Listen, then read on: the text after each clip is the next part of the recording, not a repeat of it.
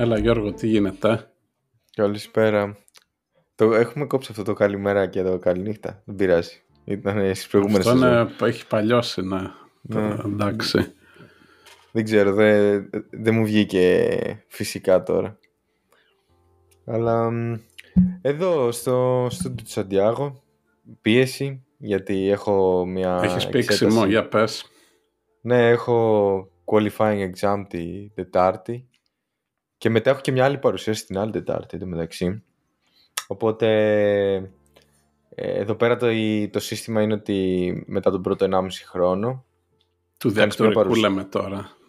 ναι, κάνεις μια παρουσίαση που κατά κάποιο τρόπο είναι σαν ε, project proposal ας το πούμε το τι θες να κάνεις μέχρι να τελειώσεις. Οπότε ετοιμάζεις μια παρουσίαση. Εντάξει δεν είναι ιδιαίτερα μεγάλη γύρω στο 20 λεπτό είναι. Μμμ. και με σκοπό να εξηγήσεις το τι έχεις κάνει μέχρι τώρα και τι θες να κάνεις και ποιο είναι ακριβώς το ο στόχος ας το πούμε του διδακτορικού σου. Και πρέπει να παρουσιάσεις και ένα έτσι timeline ότι α- μέχρι δεν ξέρω, μέχρι Ιούνιο ξέρω εγώ του 23 θα έχω κάνει αυτό μετά θα γράψω αυτό το paper μετά τους επόμενους ξέρω εγώ 6 μήνες θα κάνω αυτό και Ναι, ναι. πάει έτσι μέχρι το τέλος. Και μετά είσαι εκεί με την επιτροπή εξέταση προφορική που σε ρωτάνε και τέτοια. Ναι. Αυτό. Εντάξει, μου αρέσουν με πολύ αυτά Αλλά τα είναι, πράγματα. είναι εύκολο να το περάσεις. Αυτό Ε, είναι... Εντάξει, νομίζω πως ναι. Αν και ξέρω περιπτώσεις παιδιών που δεν το έχουν περάσει. Εντάξει, δεν σε διώχνουν, απλά σου λένε ότι πρέπει να το ξανακάνεις 6 μήνες. Ε, Εγώ όταν το έκανα αυτό στο δικό μου δακτορικό είχα φοβερή περιπέτεια πάντως. Δεν το σου έχω πει νομίζω. Το. Όχι, αλλά ευτυχώς δεν έχει γραπτές εξετάσεις, οπότε Ναι. εντάξει. Στην Αμερική πολλά πανεπιστήμια να κάνουν ή γραπτές ή προφορικές εξετάσεις όμως, δηλαδή με ερωτήσεις πριν να λύσεις Μμμ. προβλήματα και τέτοια. Στο δικό μου πανεπιστήμιο που είχα πάει στο USC είχαν δει ότι οι εξετάσεις ακολουθούσαν ε, λίγο τα αποτελέσματα των εξετάσεων ακολουθούσαν τους βαθμούς των μαθημάτων. Οπότε μετά από κάσου- κάποιο σημείο το αλλάξαν και βάλαν ε, να έχεις καλό μέσο όρο για να περάσεις και μια παρουσίαση σαν αυτή. Αλλά εγώ τα είχα κάνει, εντάξει, και μια παρουσίαση είχε... Ε, είναι και ψιλοανοιχ, είναι ψιλοανοιχτή, δηλαδή έρχονται και άλλα άτομα από το group. Είχα στήσει Μμμ. κάμερα αυτά και να την ηχογραφήσω και να την καταγράψω κιόλας. Και βασικά είχα δώσει ένα report ε, πρέ- ένα, ξέρω, 80 σελίδες ήταν. Ε, δεν είναι και λίγο. Ω, δεν ήταν λίγο, έχει δουλειά. Εντάξει, το συγκεκριμένο 80 έχει δουλειά. σελίδες είναι σαν σχεδόν Μ- μην όλο το διδακ- dissertation. Υποτίθεται είτε- σε αυτό το δικό μου δεν είναι το πρώτο χρόνο, είναι λίγο πιο μετά. Νομίζω είναι δύο χρόνια και υποτίθεται είναι ένα αρκετό κομμάτι του δακτορικού. Ε, αλλά εγώ παρουσίασα, είχα ετοιμάσει άλλη παρουσίαση και άλλο report την αναφορά. Μμμ. Για αυ- Βασικά είχα ετοιμάσει report με μια δουλειά από ένα project ας πούμε, αλλά η παρουσίαση ήταν λίγο διαφορετική που ήταν πιο πολύ το διδακτορικό, το κανονικό. Μμμ. Ε, αλλά ένας από τους εξεταστές το λέει «ΟΚ, εγώ άλλο μου έδωσε να διαβάσω και άλλο παρουσιάζεις τώρα εδώ». Οχ. Και σε εκείνη αρχή σταματάει, ας πούμε, λέει «Περάστε όλοι έξω, ξέρω εγώ, πρέπει να συνοηθούμε τι θα γίνει». Α, Και είχε εντάξει, τα, περιπέτεια. τα, τα, τα Mac τότε, το κατέγραφα σε Mac αυτό, είχα, είχαν το εξής όταν κατέγραφες. Ρε παιδί μου, βγαίνοντας, άφησα το λάπτοπ που είχε την παρουσίαση, αλλά έβγαλα την κάμερα από το USB. Ξέρεις, Μμ. την ξεκόλλησα. Ε, και αυτό συνέχισε να καταγράφει τον ήχο για, κα- Α, οκ. για κάποιο λόγο. Δηλαδή γύρισε το μικρόφωνο στο built-in, δεν είχε βίντεο, αλλά κατέγραφε το, Οπότε είχε, είχες τη συζήτηση όλη με τον καθηγητή Οπότε μετά. μετά, είδα, ναι, ε, ε, έμαθα τι ειπώθηκε πίσω από τις, κλειστές, από τις κλειστές πόρτες Οκ. μεταξύ των εξεταστών. Το... Οκ. Ε, άρα τέλος καλό όλα καλά έτσι. Ναι, εντάξει, στο τέλος, παιδί μου, το, εντάξει, το, έκανα την παρουσίαση αυτή. Έπρεπε να, έπρεπε να φτιάξω και άλλο report, να βάλω τα πράγματα που έδειξα στην παρουσίαση για να είναι πιο πλήρες. Εντάξει, σχεδόν το δεκτορικό το έγραψα εκεί βασικά. Κατάλαβα, ναι. μετά copy-paste. Ναι. Ναι.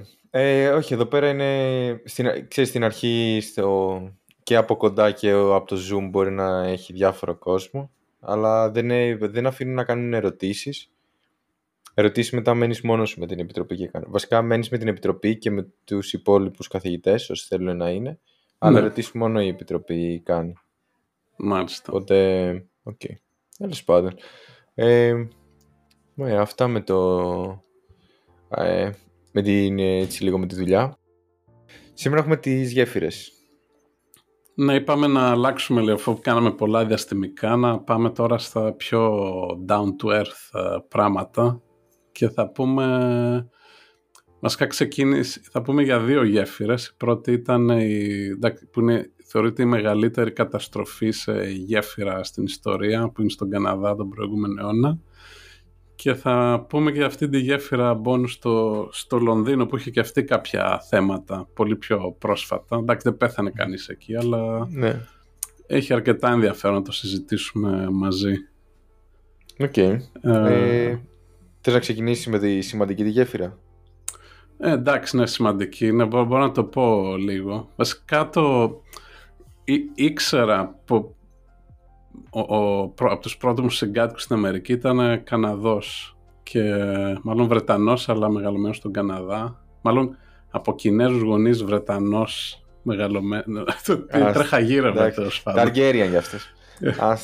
αλλά μου είχε πει ότι οι, μηχανικοί όταν πάρουν πτυχίο στον Καναδά παίρνουν ένα μεταλλικό δαχτυλίδι σιδερένιο το οποίο και καλά είναι ε, σίδερο από αυτή τη γέφυρα που είχε καταστραφεί, είχε πέσει και το παίρνουν οι μηχανικοί για να τους θυμίζει την, την ευθύνη που έχουν όταν φτιάχνουν ας πούμε έργα ότι επηρεάζουν ανθρώπινες ζωές. Και μου είχε μείνει από τότε Οπότε... Αυτό, είναι, αυτό είναι για τους πολιτικούς μηχανικούς ή γενικότερα για όλους, για όλους τους μηχανικούς. Ε, Βασικά για να ξεκινήσω λίγο από το τέλος, επειδή έγινε αυτή η μεγάλη καταστροφή με τη γέφυρα, αποφασίσαν να κάνουν το... Ε, στον Καναδά τότε ξεκίνησε το, πώς το σωματείο των μηχανικών, το οποίο κάτι πιο αυστηρό και formal και φέρνει ευθύνη. Δηλαδή, άμα υπογράψεις, ας πούμε, σαν μηχανικός, έχεις ευθύνη και για το αποτέλεσμα. Αυτό δεν υπήρχε πριν. Okay. Ε, και στην Ελλάδα βασικά είναι έτσι διαμορφωμένο. Σαν λέμε δηλαδή... το τεχνικό επιμελητήριο ή κάτι τέτοιο. Ναι, εσύ δεν είσαι μηχανικός, αλλά ναι, μηχανικ... νομίζω ακόμα έτσι είναι. Δηλαδή και καλά δίνεις εξετάσεις για να... Δηλαδή άμα πάρεις το πτυχίο, μετά έχει χωριστές εξετάσεις μετά από το ΤΕ για να αποκτήσεις το, το δικαίωμα ας πούμε, του μηχανικού την άδεια εξασκήσεως επαγγέλματος ε, και δεν τα ξέρω πολύ καλά γιατί δεν έχω δουλέψει στην Ελλάδα, αλλά ξέρω ποιους πολιτικούς μηχανικούς ε, ξέρω, μπορείς να υπογράφεις για ξέρω, συγκεκριμένο αριθμό ορόφων. Δεν μπορείς, ας πούμε, mm. με το που βγάζεις στο Πολυτεχνείο ή να, να υπογράψεις για ένα 15 όροφο κτίριο, ξέρω εγώ, πολυκατοικία. Ξέρεις, έχει... Mm-hmm. Τέλος πάντων, και στον Καναδά αυτό έγινε υπάρχει αυστηρά, είναι αρκετά αυστηρό αυτό, δηλαδή αν, αν έχεις ε, ε, δικαίωμα υπογραφής ε, και στο Σωματείο των Μηχανικών, έχει εξετάσεις και αυτό ξεκίνησε μετά που έπεσε αυτή η γέφυρα γιατί είχαν μεγάλη ευθύνη.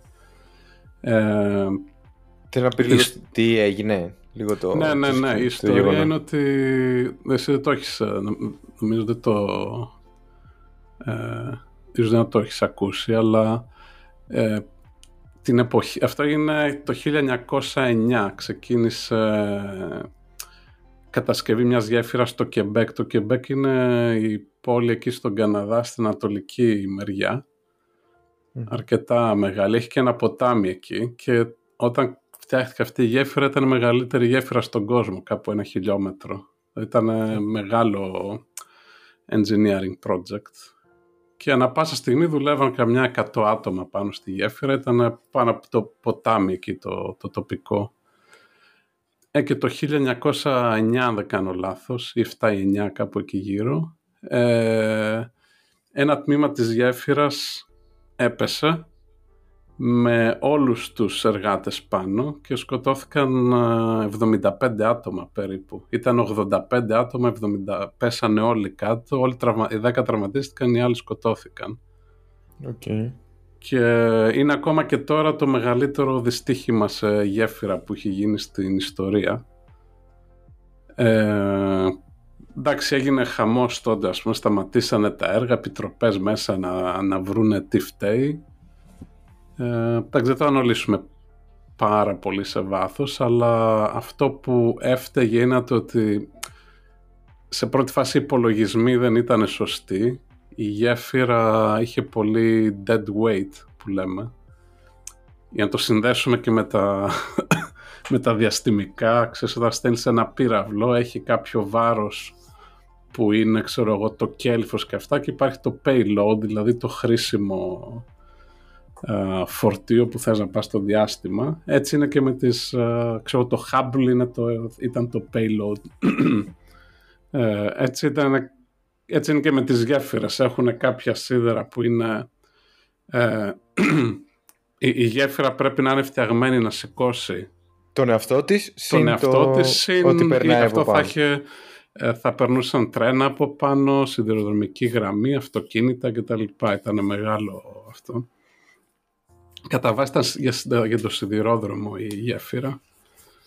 Ε, και οπότε στην κατασκευή της δεν είχαν υπολογίσει σωστά αυτό το, το βάρος της ίδιας της γέφυρας, το dead weight. Οπότε όπως αρχίσαν να τη φτιάχνουν ήταν πιο μεγάλο από όσο είχε υπολογιστεί και έπεσε. Ε, η ευθύνη τελικά αποδόθηκε στους δύο μηχανικούς που ήταν υπεύθυνοι για την επίβλεψη ότι ουσιαστικά δεν είχαν αρκετή εμπειρία ώστε να κάνουν αυτά τα checks, τους ελέγχους με τους, υπολογισ... τους τεχνικούς υπολογισμούς. Δηλαδή, εντάξει, είχε γίνει δουλειά, αλλά δεν υπήρχε κάποιος έμπειρος να τα ελέγξει αυτά. Okay. Ε... Και τώρα είπες αυτό είναι πριν 100 χρόνια και... Ναι. Ε, περίμενε, έχει και καλύτερο. Okay. μετά από 10 χρόνια συνεχίζουν κάποια στιγμή η γέφυρα να, να ε, με ανανεωμένη Design, σχεδίαση και τα λοιπά. Μετά από 10 χρόνια περίπου ξαναπέφτει ένα άλλο κομμάτι της γέφυρας, σκοτώνονται άλλα 13 άτομα τι λες τώρα. Γελάω τώρα, αλλά εντάξει. Είναι τραγικό, ναι. Τραγικό εντελώς. Ναι, το... Διαφορετικός λόγος τότε. Ένα, το κεντρικό, ένα κεντρικό κομμάτι της γέφυρας δεν είχε σηκωθεί καλά και έπεσε στο ποτάμι. Υπάρχει εκεί ακόμα. Αν πάει okay. κανείς ποτέ στο Γκεμπέκ, στο ποτάμι, είναι στο βυθό του ποταμιού αυτή η γέφυρα που έπεσε. Ε, εντάξει, άλλες εκεί χαμός, ξέρω εγώ, ξεφτύλα που λέμε. Η φάση τελικά φέρανε κάτι Άγγλους για την επίβλεψη. Ξέρεις, οι Άγγλοι με σειροδρόμους και γέφυρες είχαν πολύ καλύτερη εμπειρία τότε. Και τεχνογνωσία. Και τεχνογνωσία, ναι. Ε, έγινε η γέφυρα, εντάξει, το τέλος πήρε 30 χρόνια τελικά αντί για 7-8 να ολοκληρωθεί. Υπάρχει ακόμα και σήμερα, είναι ασφαλέστατη τώρα. Ε, εντάξει, τώρα θα την ε, έχουν κοιτάξει με ό,τι υπάρχει. Με λέιζερ, με υπολογιστές, με δορυφορικές εικόνες, πόσο μετακινείται και όλα αυτά. Ναι, ένας, ένα σχόλιο εδώ είναι ότι το, μέχρι που βγήκαν οι υπολογιστές, όλα αυτά τα, τα κτίσματα τα, του πολιτικού μηχανικού γέφυρες, εκκλησίες, ε, ουσιαστικά ήταν λίγο πολύ εμπειρικά. Δηλαδή, η, η, ξέρω πάλι με την Ελλάδα τα, τα, τα γεφύρια, ξέρω, στη Δυτική Ελλάδα, στην Άρτα και αυτά, ξέρω τα έχεις δει, που είναι, ναι, ναι, τα που είναι κομματάκια από πέτρες ε, και ουσιαστικά στο, στην κορυφή, ας πούμε, έχει το... Τη, τη, το ένομα στο. Ισορροπεί το ένα στο άλλο. Ξέρεις, ναι. Και πρέπει να τα βάλεις όλα μαζί αυτό βγήκε εντελώς εμπειρικά δηλαδή δεν ξέραν οι αρχαίοι. Είναι από αρχαία, εντάξει, φτιάχνανε και, και τοξωτές πόρτες και τα λοιπά, αλλά εντάξει, δοκιμάζεις πράγματα, τα περισσότερα γκρεμίζονται και πέφτουν και αυτά που παραμένουν είναι αυτά που δουλεύουν. Ναι, δηλαδή, ε, για, κάθε, να... για κάθε μία εκκλησία ή γέφυρα που έχει επιβιώσει που είναι ξέρεις, 500 ετών υπάρχουν άλλες 5 ή 10 που δοκιμάζουν να τις φτιάξουν και πέσανε. Ναι, σίγουρα. Και τώρα νομίζω, εντάξει, έχει προγράμματα αυτά που μπορείς να τα υπολογίσεις με πολύ πιο ασφαλή και ακριβές τρόπο, αλλά σκέψου μέχρι πριν 100 χρόνια, πριν τον, και 50 χρόνια και υπολογισμούς να έκανες πάταν στο χέρι, ξέρω, ήταν περιορισμένης ε, κλίμακας. Νο, νομίζω και κάπου εδώ, έτσι, πριν πάμε στην άλλη γέφυρα, κολλάει και ξέρεις ότι και σε κτίρια π.χ. βλέπουμε αυτή, αυτά που λέμε μοντέρνα κτίρια που δεν είναι μόνο θέμα αισθητικής, είναι θέμα ότι μέχρι να ανεπτυχθούν πολλοί υπολογιστές και να ξέρεις, που υπάρχουν πλέον προγράμματα που μπορείς να χρησιμοποιήσεις για simulation και σεισμούς, αέρα, τα πάντα. Ξέρεις, πιο πριν, ε, πας με το σίγουρο. Δηλαδή ξέρεις ότι π.χ. το τοξωτό γεφύρι δουλεύει εδώ και 2.000 χρόνια, ε, θα φτιάξω το τοξωτό γεφύρι, έτσι. Ξέρω ότι ο, ο Τρούλος μπορεί να έρθει σε balance από μόνο του, ε, θα φτιάχνω τρούλους, έτσι, συνέχεια. Μπορώ να φτιάξω κάτι πιο περίεργο. Ε, ενώ τώρα βλέπεις σε κτίρια που σου λέει μέχρι και που με τον άνεμο μπορεί ξέρω εγώ, να κουνιούνται και να αλλάζουν orientation ή να έχουν περίεργα ξέρεις, ε, εσοχές και περίεργη σχεδίαση, γεωμετρία και να σου λέει ότι με αυτόν τον τρόπο κάνει dampen άμα είναι πολύ δυνατή η ρηπή του αέρα. Να... Ναι, ναι, τώρα μπορείς να κάνεις simulation τον αέρα, τους σεισμούς, να δεις ακριβώς το κτίριο και γι' αυτό, αυτό. νομίζω δεν έχουμε μεγάλα τέτοιου τύπου ατυχήματα mm. σε, του πολιτικού μηχανικού αρχιτεκτονικά mm. δεν υπάρχουν τα τελευταία χρόνια. Έχει, ε, γιατί είναι υπολογισμοί πολύ καλύτεροι από θέμα ασφάλειας. Ναι, οπότε αυτό που ήθελα να πω είναι ότι ξέρεις, μια τάση για τα πιο μοντέρνα δεν είναι μόνο απαραίτητα θέμα αισθητικής ότι προχωράμε, είναι και θέμα ότι μπορείς να πειραματιστείς με πολύ πιο περίεργα ε, σχέδια, στο πούμε, είτε είναι κτίρια, είτε γέφυρες, είτε ναι, τίποτα. Ναι. Ωραία. Ε, α, πω και εγώ λίγο για την... Εντάξει, καμία σχέση τώρα, δεν είναι τέτοια κλίμακα στο πρόβλημα. Θα πω κάτι για τη Millennium Bridge ε, η οποία είναι στο Λονδίνο, είναι μια πεζογέφυρα στον Τάμεση. Φαντάζομαι εσύ έχεις πάει έτσι. Ναι, γι' αυτό την πρότεινα, γιατί την έχω περπατήσει και αρκετές okay. φορές και είχα δει ότι είχε πρόβλημα όταν φτιάχτηκε. Αυτή είναι η γέφυρα που είχε γίνει, νομίζω. Για το 2000. Για το, 2000, ναι, ναι. ναι. Ήταν μαζί με άλλα έργα που ήταν Millennium και κάτι, μια δεύτερη Project, λέξη. Ναι, ναι. Project, ναι αυτή το 2000 ε, δόθηκε ας το πούμε η, πώς να πω σε κυκλοφορία τέλος πάντων ότι άνοιξε για τους πεζούς ναι. είναι μόνο για πεζούς αυτή η γέφυρα είναι μόνο για πεζούς ναι. ναι. και δύο μέρες μετά έκλεισε Α, ναι, μόνο δύο ήταν. Okay. Ναι. Επίσης, ε, fun fact, αυτή η γέφυρα είναι στο Harry Potter το 6 νομίζω ναι, στο ο ημίαιμος πρίγκιψ, το Half-Blood ε, Prince. Half-Blood νομίζω... Prince. Ναι, νομίζω είναι το 6 αυτό, το 5 είναι το τάγμα του Fink. Οπότε, ναι, που, εμφα... που είναι με του Death Eaters, αυτά τα φαντάσματα τα μαυρα mm-hmm. και καταστρέφεται αυτή η γέφυρα. Ah, είναι αυτή ναι, η γέφυρα ναι, ναι, που εμφανίζεται στο Harry Potter. Λοιπόν, το πρόβλημα που λέτε με αυτή τη γέφυρα ήταν το εξής. Ε, έχει λίγο έτσι ενδιαφέρον ιστορία. Γιατί γενικά ξέρανε οι μηχανικοί εκείνη την εποχή. Τώρα μιλάμε έτσι, τώρα η γέφυρα παραδόθηκε το 2000, ξεκίνησε το 96-98, κάτι τέτοιο. Δηλαδή είναι mm-hmm. σύγχρονη εποχή. Οπότε γενικά οι μηχανικοί που έφτιαχναν γέφυρες ήξεραν ότι πρώτον όταν περνάνε από πάνω ε, τρένα ή οχήματα ή αντίστοιχα ξέραν ότι όταν περνάει αυτό το κλασικό με το στρατό ότι όταν περνάει γέφυρες ε, πάβει το βήμα να είναι συγχρονισμένο για να μην έχει φαινόμενα συντονισμού Οπότε αυτή ήταν η γνώση που υπήρχε. Οπότε ξέρανε ότι στη γέφυρα αυτή π.χ. δεν ε, πρέπει να περάσει στρατός με βήμα συντονισμένο. Ωραία. Ναι. Αλλά δεν υπήρχε περίπτωση να περάσει τη χιλιόση στρατός. Ε, παίζει περνούσανε. Ωραία. Είναι, και, είναι και σε full τουριστικό σημείο του Λονδίνου Ναι, αυτό, ναι. έτσι. ε, Είναι για Ναι. τους τουρίστες κυρίως. Λοιπόν, και ακούστε τώρα να δείτε ποιο είναι το φαινόμενο. Η, η, η γέφυρα αυτή κουνιέται, κουνιότανε μάλλον, και γι' αυτό ονομάστηκε Wobbly Bridge. Ωραία. Ε, τώρα εδώ να πούμε ότι μετά προσθέθηκαν ε, έξτρα κομμάτια και πλέον είναι, δουλεύει κανονικά. Έκλεισε για δύο χρόνια και αναβαθμίστηκε. Ωραία. Ποιο ήταν το πρόβλημα όταν ε, άνοιξε; Ότι γενικά είχε μία τάση με απλό βηματισμό να κουνηθεί. Ωραία. Όχι πάρα πολύ, αλλά υπήρχε μια τάση να κουνιέται με το βηματισμό. Ωραία. Γιατί στερεωνόταν με σκοινιάς, ας το πούμε, ε, μεταλλικά, ελάσματα κλπ. Ωραία. Οκ, μέχρι εδώ είναι καλά.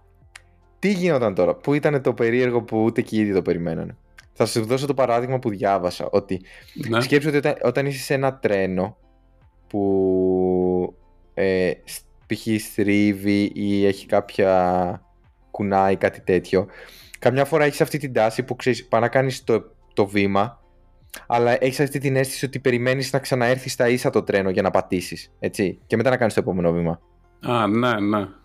Ε, ή στο αεροπλάνο καμιά φορά μπορεί να το έχει ε, ε, ζήσει, αλλά κυρίως και στο τρένο μπορεί να το έχει, νομίζω ότι ο κόσμος να ακούει, του έχει τύχει αυτή, αυτή η αίσθηση που πας να κάνεις το βήμα και κάπως ξέρεις κολλάς για μισό δευτερόλεπτο σαν να νιώθεις να ξαναέρθει στα ίσα του. Επειδή Για κουνιέται να το πατήσεις. τρένο, λίγο περιμένεις Ναι, ναι, ναι. μέχρι να Αυτό. προχωρήσεις. Ε, αυτό γινόταν σε αυτή τη γέφυρα και τελικά κατέληγε ασυναίσθητα μεγάλο κομμάτι των ανθρώπων που, περνού, που περπατούσαν τη γέφυρα να συντονίζουν το βηματισμό τους.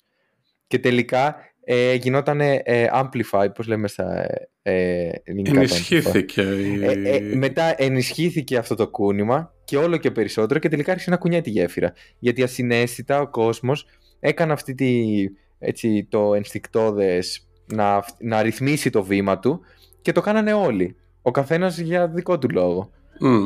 Και τελικά επίσης όταν- κατέληγε να συντονίζεται η γέφυρα και να κουνιέται. Και επίσης όσο συντονίζεται και κουνιέται η γέφυρα, δηλαδή όταν λέμε συντονίζεται, κουνιέται με ένα συγκεκριμένο τρόπο. Τόσο συχνότητα. όταν την περπατάς, ε, ταυτίζεσαι με αυτόν τον συντονισμό, Ακριβώς. δεν το κάνεις Ακριβώς. χειρότερο. Το κάνεις χειρότερο, ακριβώς. Γιατί κάνεις adjust και εσύ σε αυτή τη συχνότητα, στο πούμε. Θα βάλουμε και ένα βιντεάκι στα show notes από αυτό. Είναι πάρα πολύ καλό. Γιατί το- υπάρχει σε βίντεο ακριβώς τι είχε γίνει. Δηλαδή με, με αυτό το βίντεο 10 δευτερολέπτων καταλαβαίνεις ακριβώς το πρόβλημα.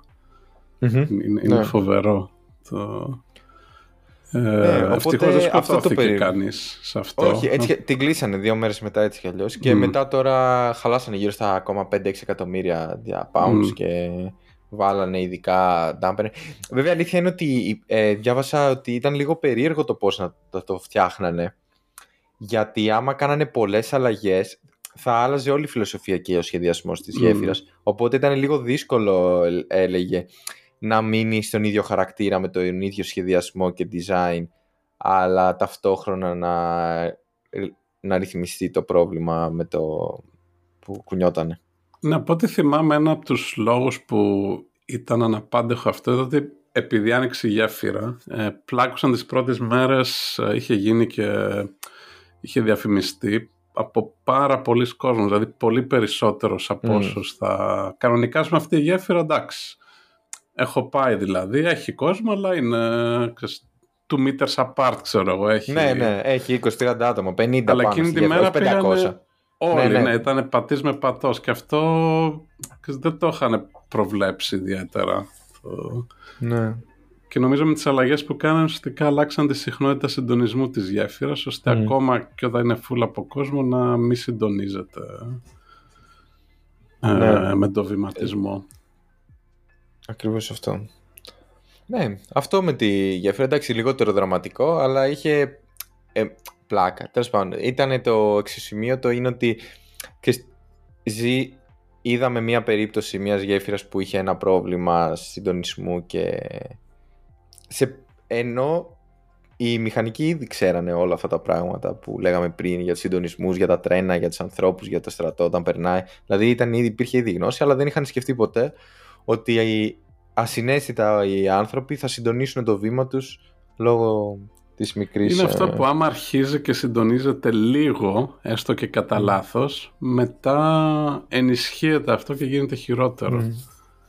Ναι. Ε, Α, ναι, ξέρεις εντάξει. που, α, τώρα σκέφτηκα. Επίσης, ε, επειδή είπα για το βήμα, κυρίως σε, σε ταξίδι με καράβι ίσως μπορεί να το έχεις νιώσει αυτό. Όταν έχει λίγο κύμα, που πας να κάνεις και Α, είσαι αυτό το ναι, που λέμε ναι. σαν μετέωρο βήμα λίγο που πας και Ναι. περιμένεις να κάτσει το καράβι και να πατήσεις το βήμα σου. ναι, ναι. Κάτι αντίστοιχο ήταν. Μάλιστα, σε ωραία. μικρότερη κλίμακα, αλλά σιγά σιγά συντονιζόταν. Ναι, ωραία. ωραία. Αυτά. Λοιπόν, έχουμε φτάσει και στο μισάωρο. Ε, ευχαριστούμε που μας ακούσατε. Τα λέμε την επόμενη Πέμπτη. Με... Τι, τι θα πούμε την άλλη Πέμπτη; Θα σου πω μετά, ναι, θα τα αφήσουμε για έκπληξη. Ναι. OK, off the record. Θα, θα, θα είναι καλό όμως, εντάξει. Ωραία, εντάξει. Αυτά. Οκ. Γεια χαρά. Γεια.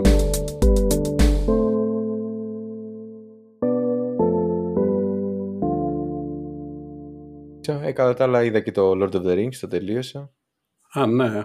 Βλέ... Είπαμε βλέπεις και το House of Dragon, ε, το Game Ναι, of Thrones. ε, είναι διαφορετική μέρα το καθένα. Και Ναι. ξέρεις, αυτά μου αρέσουν που δεν βγαίνουν όλα μαζί. Ξέρεις, βγαίνει κάθε εβδομάδα, οπότε λες, ξέρω, Ναι, ότι ρε, έχεις κάτι να την περιμένεις. τάδε μέρα Ωραίο. το βράδυ θα δω αυτό, την άλλη μέρα το βράδυ θα δω το άλλο. Πάει κάπως έτσι. Εντάξει, το, το, εντάξει, να μας πεις για το Lord of the Rings, αλλά το, το Game of Thrones αυτό το καινούριο, εντάξει, για τόσο χαμός με τους χαρακτήρες, και, εντάξει, δεν θα βάλουμε spoiler, αλλά με το ποιος παντρεύεται ποιον και τα σόγια και αυτά. Δηλαδή έχω, έχω τυπώσει όταν βλέπω τη σειρά αυτό το γενολικό δέντρο αυτό το, Ναι, ναι. για τον Targaryen και πάλι Παίζει- δυσκολεύομαι να... ναι, Γιατί Μοιάζουν πηδάνε και και, τα στο ονόματα. χρόνο, πη- πη- πηδάνε Ναι. και στο χρόνο τα επεισόδια αρκετά χρόνια, αλλάζουν ηθοποιοί και δεν ξέρεις στην Ισχύει. αρχή ποιος είναι ποιος. Αυτό. ισχύει πολύ αυτό. ναι. Και εγώ έχω χαθεί λίγο. Το Lord of the Rings δεν το έχω δει. Ναι, είδα τα πρώτα 10 λεπτά από το πρώτο επεισόδιο να δω λίγο το στυλ. Μου φάνηκε καλό και λέω εντάξει, θα το πιάσω αλλά Ναι. Α, λίγο σου πιο φάνηκε, μετά. σου φάνηκε καλό, ε. Οκ. Γιατί Τα ξέρεις, πρώτα ο 10 περισσότερος κόσμος- λεπτά του πρώτου επεισοδίου. Ε, ναι. εντάξει, για πρώτα 10 λεπτά. Κοίταξε, θα σου πω, η σειρά είναι λίγο περίεργη. Ε, δεν είναι πάρα πολύ καλή, η αλήθεια είναι. Ε, το, Μμμ. τελευταίο επεισόδιο, το τελευταίο επεισόδιο ήταν όμως καλό. Καλά, τώρα αυτά τα, δεν ε, συμμερίζομαι αυτά τα woke culture πράγματα που γράφουν στο Twitter. Δηλαδή, δεν είναι αυτός ο λόγος που είναι κακή η σειρά. Επειδή είναι το ξωτικό μαύρο ή επειδή, ξέρω εγώ, είναι ο τάδε χαρακτήρας, ξέρω εγώ, γυναίκα, αντί για άντρας και τέτοια πράγματα. Ναι. Δεν είναι αυτός ο λόγος που, δε- που είναι μέτρια σειρά. Είναι μέτρια σειρά γιατί, δεν ξέρω, η, εμένα προσωπικά οι- ούτε οι ηθοποιοί μου γεμίζουν πολύ το... ε, Μου Μμμ. φαίνονται λίγο αδιάφοροι. Αλλά είναι και λίγο πώ έχει γραφτεί η σειρά έτσι και η σκηνοθεσία και τι οδηγίες έχουν. Δεν σημαίνει ότι απαραίτητα είναι κακοί σαν ηθοποιοί. Αλλά το, το πώς παίζουν, το cast τέλος πάντων δεν μου αρέσει. Και έχει, δεν ξέρω, έχει κάποια κενά η σειρά. Όχι κάποια, έχει αρκετά νοητικά. Δηλαδή, βλέπεις χαρακτήρες να κάνουν πράγματα ή γίνονται κάποια πράγματα στη σειρά που δεν είναι που λέτε και στην Αγγλία out of the blue. Δηλαδή δεν υπάρχει Άσχετα. κάποια... Ε. Μήπως είναι Ε, για αυτούς ξέρεις που τι- ξέρουν τα βιβλία, fan service. Πρώτα απ, όλα, πρώτα, πρω- πρώτα απ' όλα αυτό μου είναι αδιάφορο το ποιοι ξέρουν τα βιβλία ή όχι γιατί δ- δεν μπορείς να βγάλεις σειρά γι' αυτό. Απλά το θέμα είναι ότι έχεις ένα χαρακτήρα που θα κάνει κάτι. Ωραία. Ε, εντάξει, υποτίθεται είσαι η πιο ακριβή σειρά που βγαίνει ποτέ. Οπότε δούλεψε το, χτίσε κάποιο background, να υπάρχει κάποιο motivation, να, φ- να βγαίνει φυσικά αυτό το πράγμα. Κάνουν πράγματα που δεν έχουν λογική να, να γίνουν αυτά τα πράγματα. Μήπως θα βγει σε άλλη σεζόν, ξέρω εγώ, θα βγάζει νόημα ή όχι; Όχι βρε, δεν είναι αυτό. Δηλαδή θα σου πω τώρα, δεν, θα, δεν είναι ακριβώς spoiler, αλλά τέλος πάντων κάποιοι, έτσι αλλιώς είναι στο τέλος τώρα αυτή η συζήτηση, οπότε άμα θέλετε την, το κλείνετε το podcast. Γίνεται, γίνεται μια μάχη που πρακτικά συναντιούνται, ας το πούμε, δύο στρατοί, που δεν είναι ακριβώς καν στρατοί, με, με μηδέν ε, συνοχή. Δηλαδή, αν έχεις, ας το πούμε, τα όρκ και τους ανθρώπους, Ναι. οι άνθρωποι δεν ξέραν ότι εκεί είναι τα ορκ. Ούτε τα ορκ ξέραν ότι οι άνθρωποι θα έρθουν. Okay. Και, δεν, και δεν υπήρχε κανένας λόγος οι άνθρωποι να πάνε εκεί και να τους βρούνε κατά τύχη, να το πω έτσι. Δηλαδή δεν, δεν, έχει, δεν, δεν είχε καμία συνοχή. Γιατί π.χ. στις ταινίες, τις έχεις δει τις ταινίες έτσι; Ναι, ναι εντάξει. Έχεις το Helm's Deep, έχεις τη Μίνα Στήρθ, εκεί την Κόντορ, την Πολιορκία. Αλλά υπάρχει συνοχή. Έχουν ζητήσει βοήθεια να έρθουν, έρχονται οι ροχήροι με τα άλογα, έρχονται οι άλλοι με τα φαντάσματα. Υπάρχει κάποια συνοχή γιατί υπάρχει ο πόλεμος και ε, και υπάρχει αυτή, δηλαδή έχουν ζητήσει βοήθεια. Ανάβουν εκεί εκείνες τους πύργους με τη φωτιά για να ειδοποιήσουν ότι έρχονται να μας κάνουν επίθεση. Τέλος πάντων, υπάρχει κάτι. Ναι. Ενώ στο. Εδώ πέρα στη μάχη αυτή δεν υπάρχει τίποτα. Να άσχετο, ε. Ναι, ναι, είναι άσχετο. Και ακόμα και π.χ. κάποιοι που μένουν να πολεμήσουν, δεν υπάρχει καμία συνοχή. Δεν υπάρχει κανένας λόγος. Δεν βγάζει νόημα να μαζευτούν 20 χωριάτες με τσουγκράνες να πολεμήσουν, να πολεμήσουν τα όρκ. Ναι. Δηλαδή χτίζεις κάτι ηρωικό, αλλά δεν βγάζει καθόλου καθόλου νόημα. Δηλαδή δεν είναι λογικό. Δεν είναι αυτή η λογική εξέλιξη το να μαζέψεις 20 χωριάτες με τσουγκράνες να πολεμήσουν τα ώρα. Ναι.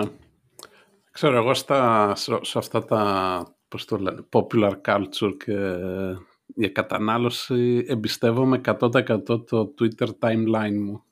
Okay.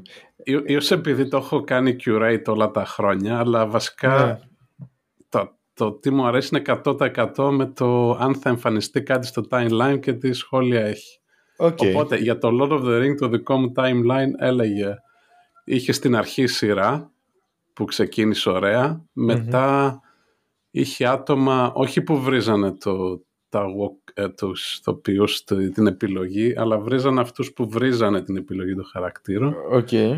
μετά εξαφανίστηκε και τώρα στο τελευταίο επεισόδιο είχε μερικά το τελευταίο... Α, ωραίο φινάλε.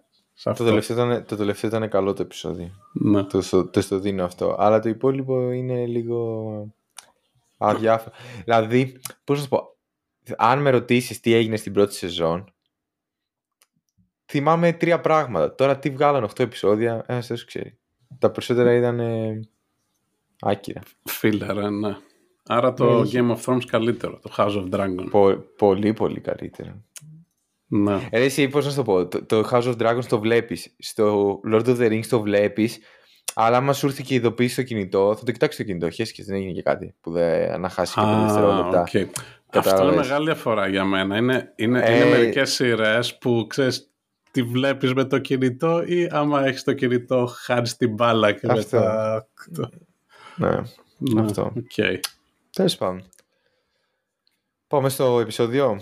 Ναι, ας πάμε. Μου φαίνεται σιγά σιγά αυτό το podcast με τη σεζόν θα γυρίσεις ε, συζητήσεις popular culture και το, το, τεχνικό κομμάτι θα είναι λίγο. Ξέρεις, στη 15η σεζόν θα είναι 5 λεπτά θέματα επιστημονικά και 20 λεπτά μπλα μπλα.